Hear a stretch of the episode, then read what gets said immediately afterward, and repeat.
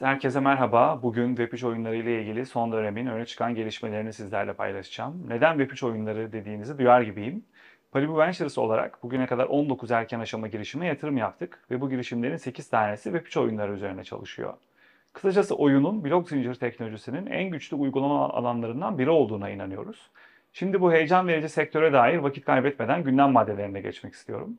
İlk haberimiz dönemin teknoloji dünyasındaki en popüler konusuyla alakalı. Evet, üretken yapay zekadan yani Generative AI'dan bahsediyorum.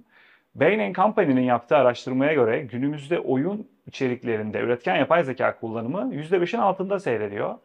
Ancak şirketin tahmini ve oyun sektörü yöneticilerinin görüşleri 5 ila 10 yıllık bir vadede bu oranın %50'nin üzerine çıkacağı yönünde. Şu an için üretken yapay zeka en çok üretim öncesi süreçlerde yani planlama gibi, beyin jimnastiği gibi konularda kullanılırken uzun vadede oyun geliştiricilerin çoğunluğu oyun geliştirme sürecinin bizzat içinde üretken yapay zekayı kullanacaklarına ve hem oyunun kalitesini arttırıp hem de maliyetlerini düşüreceklerine inanıyorlar. Diğer yandan rapora göre entegrasyon süreci ve büyük veri eğitimi üretken yapay zekaya geçiş için en büyük bariyerleri oluşturuyor. Son olarak uzun vadede oyun geliştirmede üretken yapay zeka en çok hangi alanlarda kullanılacak derseniz öne çıkan 4 tane madde var. Bunları sayacak olursak 1. Gerçek zamanlı oyun moderasyonu yani live ops. 2. Hikaye üretimi ve bot karakterlerin yönetimi. 3. Oyun içi objelerin tasarımı. Ve 4. Oyuncuların oluşturduğu diğer oyun içerikleri diyebilirim.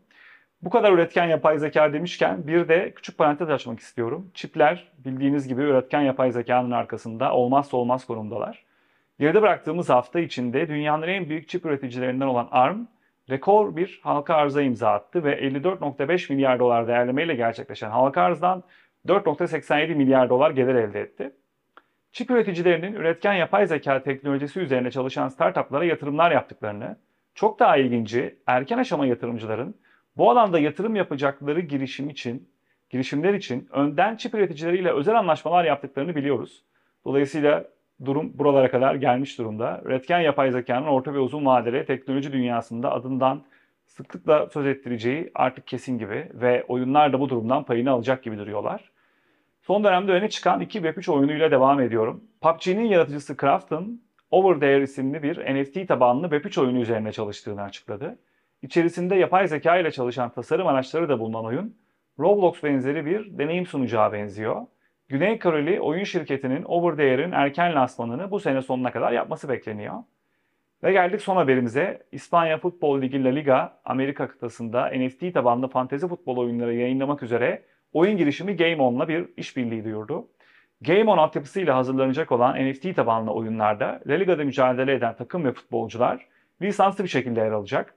Oyunun hedefinde öncelikli olarak Kanada ve Güney Amerika ülkeleri olduğu da paylaşılan bilgiler arasında. Evet blok zincir tabanlı oyun dünyasından son dönemde öne çıkan 3 gelişmeyi sizlerle paylaştık. Paribu Ventures olarak yakından ilgilendiğimiz ve yatırımlar yaptığımız bu alandaki trend konularda tekrardan karşınızda olacağız. Paribu.